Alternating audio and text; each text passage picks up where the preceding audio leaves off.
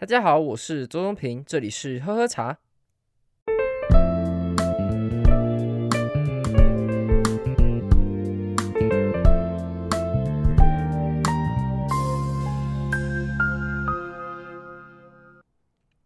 这次上传的时间点特别奇怪哈，主要是因为我想要特别上传，是因为。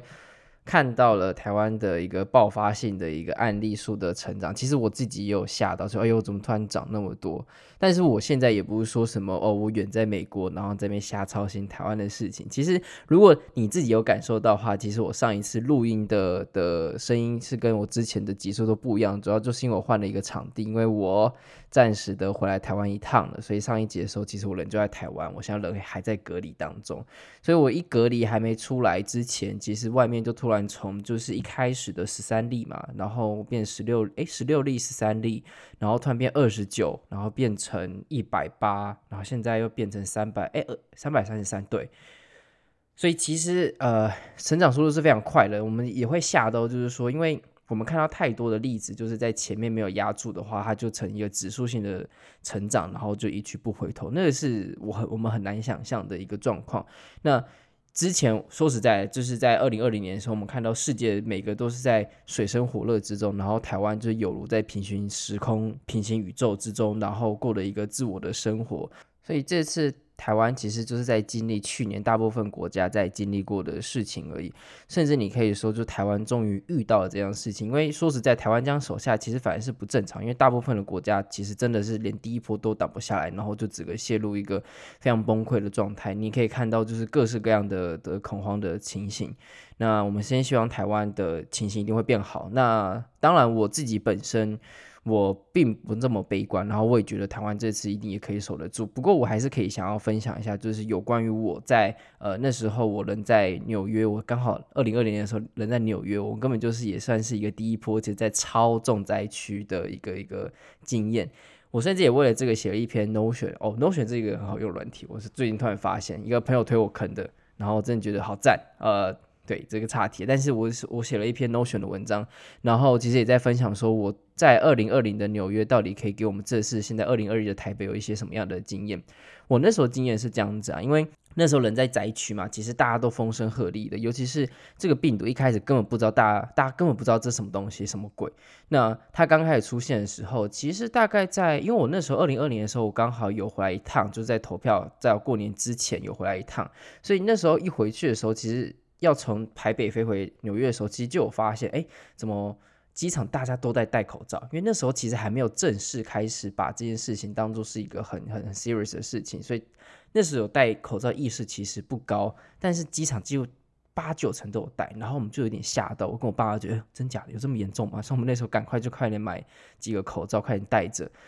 然后我一想说，哦。那亚洲这么有意识，那美国应该在海关的时候，我应该会被盘查吧？就觉得他应该会很 serious 看到我说，哎呦，从疫区回来的，这个应该危险，看一下。结果我从纽约 JFK 机场一进去之后，他什么都没有问，就是你从哪里来的不 care，他有没有旅游旅游史不重要，有没有戴口罩不重要，反正就直接让你进去了。然后就问，哦，所以还没有很严重吗？还是这其实也我们只是把它想得太严重了？结果才过几个礼拜，然后亚洲整个就陷入重灾区嘛，然后中国沦陷了，然后日本沦陷了，韩国各个地方都沦陷了。那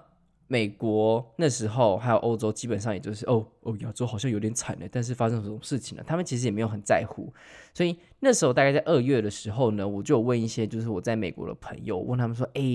你看亚洲现在这么严重，你不觉得你们会不会觉得有点紧张，想要戴口罩这件事情？”那时候还在针对要不要戴口罩这件事情，然后大家还在讨论。结果我那边的美国的朋友有志一同的。完全都不是很 care 这次那次的疫情，都觉得说它就只是一个 flu，就是一个流感的东西。你只有一些体感比较弱的、体质比较弱的人会得病，然后所以大部分人都没有把这个东西看得太太在意。那那时候会戴口罩，在路上会戴口罩，真的都是亚洲人，其他什么黑人啊、白人啊，或是其他人人种，他们没有人在戴口罩的。甚至刚开始出现的时候，是有些亚洲人是会被打的，主要是因为。他们会觉得，就是说，在美国啦，在美国他们觉得戴口罩这件事情代表是说你的病已经很严重。严重到就是说你必须在家休养，你的传染性很高，但是你又非得出门不可的程度，所以他们会觉得说你戴口罩代表说你这个病很严重，很严重才会这样戴，他们没有什么预防性的概念。尽管大概在一百年前的时候，美国是有这个概念的，但是现在是没有的哦。所以那时候戴口罩是非常非常少数，甚至我我说实在，我那时候有点从众的心态，所以我也不太敢戴口罩。因为你搭地铁的时候，或是整个路上没有人在戴口罩，而且戴口罩都是压抑人，就是那个标签我感会 很明显。所以我那时候就真的也没有去去去带这件事情。就殊不知在三月的时候，就突然一个一个，我记得三月的时候就先一个。西雅图在那边先中了一个，然后突然就一个瞬间，然后扩散开。因为那时候大家也会觉得，哎，只是西雅图而已，根本没什么事情。结果纽约再过几天，还过几百，就出现第一例，一个以色列的，好像一个律师，算是白领阶级，主要是因为他要跟亚洲经商，所以会飞往亚洲这样子。然后他一个人中了之后，突然扩散，隔天变十八例还十几例，然后就变成是说所有他的家庭的人都中了，然后再过几天，然后就变成几百例、几千例，真的就是一发不可收拾。主要是。纽约它是一个非常拥挤的一个地方，其实它跟台北很像，它就是一个很窄，然后人口密度非常高，而且它的地铁也非常发达，虽然很呃，但是很旧，就是它的地铁非常非常的旧，所以它的通风啊，它的什么的，你要夏天去搭纽约的话，你可以完全感受到。什么叫做闷热感，而且又臭又又恶心，大概就是纽约地铁的样子。但是纽约就是脏了一点，但这是是纽约的调性，你得习惯它。如果你之后有我们有机会有机会去纽约玩的时候，虽然还要再一阵子。那基本上纽约这调性，它基本上我一直觉得说它一定会大爆发的那个那个概念，所以果不其然，那时候真的大爆发了。所以那时候我们的。公司啊，然后就突然就紧急的停止它的运作，然后各个大家也都只能需要当因为那时候就只有一个类似一个封城令，就是所有公司都不能 onsite，就不能到现场工作，然后你也必须乖乖待在家。那时候我虽然还是有点皮，说真的，我那时候甚至还跟一个朋友，就是在呃完全封城之前，然后再先去吃 吃顿饭之后再走，因为那那个餐厅他明天就得要得要关起来，所以。那时候其实是很紧张的，很紧张的状态，整个城市都这样子。那过不久，整个就是我住的那地方，刚好不知道为什么，就是会有救护车必经的地方，所以才我待在家里的时间呢，就一直听到那救护车真的是没有在停的，就是每隔几分钟就一台哦咦哦咦哦咦哦咦这样过去，就是非常频繁。那刚好我那位置又是可以看到 JFK 机场，就是远眺了，没有到那么近，就是可以看到飞机起降的的这个情形，就可以发现哎，怎？怎么没有在飞机在任何起降？就是很明显可以感受到飞机不再起降，然后身边的救护车变多。因为这样，其实很多台湾的朋友就这样子突然离开了纽约，他们就直接飞回台湾就避难嘛，很很危险的事情。所以那时候很多的学生他们是应届毕业的，就很惨啊，就是跟好朋友原本就哥们哥们，隔天可能还在呃酒吧喝酒，然后呃今天或是明天，然后突然说我要飞回台湾，然后永远不回美国了。一阵子啊，所以对他来讲，它是一个很大的打击，就是你没有好好的说再见，但是大家都要分开的那样子的一个概念。所以整个风声鹤唳之下呢，再加上就是大家会抢购。其实现在台湾发生的事情，全世界都发生过。你不要说什么台湾人特别怕死啊，或者什么台湾人怎样怎样，全世界都一样，抢购啊，然后不戴口罩的刁民啊，或者说就是很自私的人啊，到处都有。你不要一直就是我，其实，在看到整个。呃脸书啊，或是整个新闻圈的时候，你会感受到，就是有些人就想要带风向，就是说，哎呀，台湾特别怎么样怎么样，就只有台湾这样这样这样。嗯，我觉得他就是想要制造恐慌而已。这样子类似的新闻，我希望你都是避开，因为很多人很喜欢讲，就是非台湾才独有的一个状况，这其实是蛮奇怪的，就是不懂为什么他这么想要带出这种恐慌的一个情绪出来。反正简单来讲呢，在这段期间，我想要给大家的一些我经验分享，就是其实一开始的时候，大家会极度恐慌，你会极度害怕，因为你不知道它的数字会不会继续成长下去，你不知道它的未来的。呃的状况怎么样？因为那时候从三月中我们一 shut down，我们一开始都是以为就是两个礼拜就结束了，就三月底，然后我们就可以回去工作了。所以公司也这样想，然后大家都这样想。但殊不知我一 shut down，一直到呃五月中为止，我都没有办法再回去公司，而甚至在那期间我就被 lay off，我就被 fire 了。但是因为签证关系，我必须要找下一个工作，所以我下一个工作才跑来矽谷这边这样子。所以我完全不知道他的事情会严重到是这个程度，甚至把我的一个所有的行程都打乱了。所以你不知道那时候大家不知道未来会多恐怖，会多危险，所以一开始的恐慌是很正常的，就是你对于这病毒未知，所以这个点就是在于说，我们台湾其实已经先于其他国家有更好的一个经验的传承，因为我们去年看到每一个国家都示范给我们一次，他们怎么去从恐慌，然后到医疗崩溃。然后到最后就是疫苗出来之后呢，然后解决，现在要重新站起来，所以他们那个 cycle，它整个一个一个循环已经很明显了。所以其实台湾是可以借鉴其他太多国家的经验，然后我们可以借手这样子，然后来防堵，然后并且就是更进一步的可以快速解决这个问题。所以我们已经有经验了，然后再加上其实台湾的防疫的观念还是好很多的，至少不会大部分人都不会说什么为什么我要戴口罩这件事情，这件事情。的隔阂，它的摩擦力没这么大。我知道还是有些人会愿意去戴口罩，而且很多都是高风险族群，所以有时候你就会觉得说，你到底到底想怎样？我们想要保护你，那你为什么你要这样子害大家呢？就是为什么呢？但是你就只能把它想象成，就是他们可能就是特别不在乎吧。但是如果说你家里的长辈啊，或是高风险族群是特别的不在乎这些防疫的状况的话，我希望你可以。一直提醒他啦，你也只能这样做啊，毕竟命也是他的。所以这第一个点，其实大部分就是我们已经有其他国家经验了，所以不要太紧张。第二就是我们对于这个病毒是不是二零二零的那种五下阿蒙了，我们现在甚至有疫苗，所以我们不用太担心说，就是说我们知道它的怎么传染的，我们知道它的它的方式是如何。然后甚至是有可预期的疫苗，尽管可能还不够多，然后打我们施打率也蛮低的，我们就零点八一趴的施打率而已。但是至少这是一个乐观的取向，就是我们大家都是有有目共睹的，就是可以好好的来认识这个病毒到底是什么样的概念，对啊，所以再来就是大家的防疫观念很好嘛，所以。相对来讲，我们觉得会有更高的几率去守下来这一波的。那我这次的经验想要特别分享，就是你知道那时候风声鹤唳到，就是呃，刚好我那时候在纽约灾区，所以其实有一个媒体有特别采访我，就是当一个代表。我相信他们应该有点失望，就是哎，我不是采访一个纽约的灾包吗？怎么会是一个男生 跑出来？因为纽约大部分的受众，其实大部分的学生还有就是工作的都是以女性为主，而且呃。竞争力非常激烈的的一个的一个城市，那他们突然找了一个男生，我相信他们可能会觉得，干三小为什么是一个男的 这样子？但是不重点，重点是那时候我分享一个故事，就是我在当背包客的时候，在秘鲁认识到一个女生，她是一个哇天哪，她的标签真的是非常明显，她整个就是一个标准的，就是人种第一名，就是最高阶层的人种。怎么说呢？她是一个女生，很漂亮的女生，金发碧眼，然后从小在曼哈顿长大。然后现在是个医生，这天哪，天哪，天哪！然后整个就是一个所有最好的条件都加注在他身上，他根本就是可以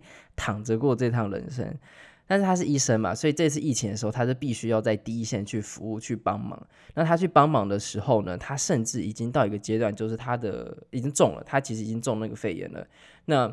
中了肺炎之后，他的味觉丧失了，他的嗅觉也丧失了。他那时候跟我讲说，他那时候才知道，原来就是丧失这嗅觉跟味觉这件事情影响的这么大。然后我就想说，真的假的？你中，你竟然就是中了。然后那你想怎么办？你可以回家休息吗？他说不太行，因为他就回家休息个两三天。然后因为医疗已经崩溃了，所以他们不得不继续在第一线，然后去服务这些呃其他中奖的人。所以当时的美国是非常严重的，严峻到就是人力非常短缺。然后他连就算中奖都必须要上场上场服务，所以那个状况是我们很不想要面对到的一个状况，尤其是第一线的人。那你这次也可以看到，其实第一线早就已经负荷的快受不了了。你看现在每一个第一线的医护人员都已经累得跟跟什么一样，然后他们平常工作量就已经是爆量。你也知道，台湾的医护人员本来就已经是过劳的状态，然后现在又加了这么多的 loading 在他们身上的话，他整个就是很容易吃不消。要是第一线倒下来的话，那台湾真的是会很辛苦，所以这一次其实大家在讲的事情是我们去年的奇迹，并不是因为台湾的每就大部分人多么的厉害或什么，是我们第一线人他们成功把这样子的一个病毒就锁在第一线的状况之中，他没有让它去扩散出去，所以我们本来就是负他们让他们负重前行去做这件事情的，所以如果你是任何说什么啊什么。防疫不力啊，这件事情我觉得真的是很不 OK。你听到任何人在讲这句话的时候，你真的只是给他扒了就好。就是这种人怎么讲这种话，懂不懂感恩什么的？所以你在现在这状况，真的是尽量就是遵守我们的机关署的一个规定，卫福部机关署的规定，就是该做什么就做什么，然后按照政府的宣导去做。呃，当然你也可以有做任何批评或做任何的调试。那但是我觉得大方向还是要对的啊，就是你不要去当那个老鼠屎，因为如果疫情再拉下去的话，其实它的影响是非常严重的，尤其是台湾没有像美国那样子那么阿爸 可以印这么多钞票，然后让全世界来通膨来承担这个后果，所以我们没有那样子的资本额，我们也没有足够的土地把大家分散到一些比较空旷的地方。你一些空旷的地方，像这次台湾的，如果你真的到空旷地方，就是你要到高山，要到部落，但是部落本身的医疗资源就是很少了，你再上去，如果你造成扩散感染的话，你甚至是会让一个部落因为你而沦陷。你就只是去避难，结果你还造造成别人的灾难，那不是更惨吗？所以基本上台湾是无路可退的。那如果是以这样子的角度来讲的话，就我们尽量不要成为就是别人的老鼠屎。那如果有疫苗的话，就快一点打，不要在那边。你要看很多的数据，基本上数据都已经很明显的指出了，就是血栓根本没那么夸张，就是它的数据就是摆在那边。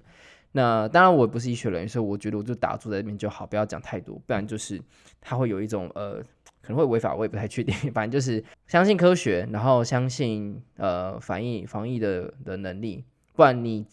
大家再这样子关下去之后，我们的生活就会跟去年的美国一样，你就只能关在家里，然后你可能一个礼拜只能出一两次门，然后就只能是为了买菜，然后大家彼此之间也不敢靠近。你知道人跟人之间你会变成是很很很抗拒的，就像我一个之前有提过。我们虽然现在在美国爬山的时候，你会变得鼻子很有距离感，就是你只要看到有人过来，你就会离他远远的，你就觉得，哎呦，这个人可能会带远，哎呦，这个人有病毒什么的。所以其实那个那个隔阂、那种距离感，你在一年之下，你那个会变成一种习惯。那个习惯会产生人跟人之间很严重的距离感，所以尽管说大家美国现在大家都打疫苗，可能会越来越好，没错。但是那个只要有改变一次的事情，基本上人类习惯之后就很难再改回来了。所以我不希望遇到这样的事情，因为你也知道台湾人情味是一个非常非常让人。为之驻足的地方，所以我觉得大家如果能这次守住的话是最好。那我们一起把台湾的这一波给守下来。尽管我这一次好像刚隔离完之后，台湾还是在呃比较严重、严峻的状况之下，所以这次回来感觉好像也没有办法做什么事情。但是没关系啊，重点是我希望呃大家能够好好的守下这一波。那我们未来。有更多的机会的话，可能再再找大家出来喝茶之类吧。原本这次我想这样规划，就想说，哎呦，既然都回来台湾了，说不定可以跟我的 podcast 的听众或是一些朋友来聊聊，说不定他们也可以，你们也可以当面跟我聊一些，就是我可以改进的地方啊，或者说来见个面啊，认识一些茶友啊，不要就是我们画个小圈圈，再搞个搞个自己的小世界一样。所以我是觉得，如果能这样子的话是最好啦。不过。看来这次是没机会了，那就下次吧。我看有什么新的规划时候，可以来再来想想看。不过总而言之啊，这次会特别加开一集，就是因为我希望可以跟大家来分享一下，呃，我们之前在纽约的一些经验。那可能还是会一些美中不足的地方，但是希望大家可以透过可能这样子陪伴，因为我知道像有些人已经开始 work from home 了，可能就是说你在家里你不知道能干嘛，告诉你，告诉你。Work from home 超爽，你真的会发现。我一直跟我朋友戏称，就是能 Work from home 为什么不 Work from home？台湾为什么老板一定要看到我们在公司里面，然后在那边划手机？我就不懂。就是你在家里工作，其实你的效率也不会比较差。但是啊，算了，就大大概像这样子一个程度。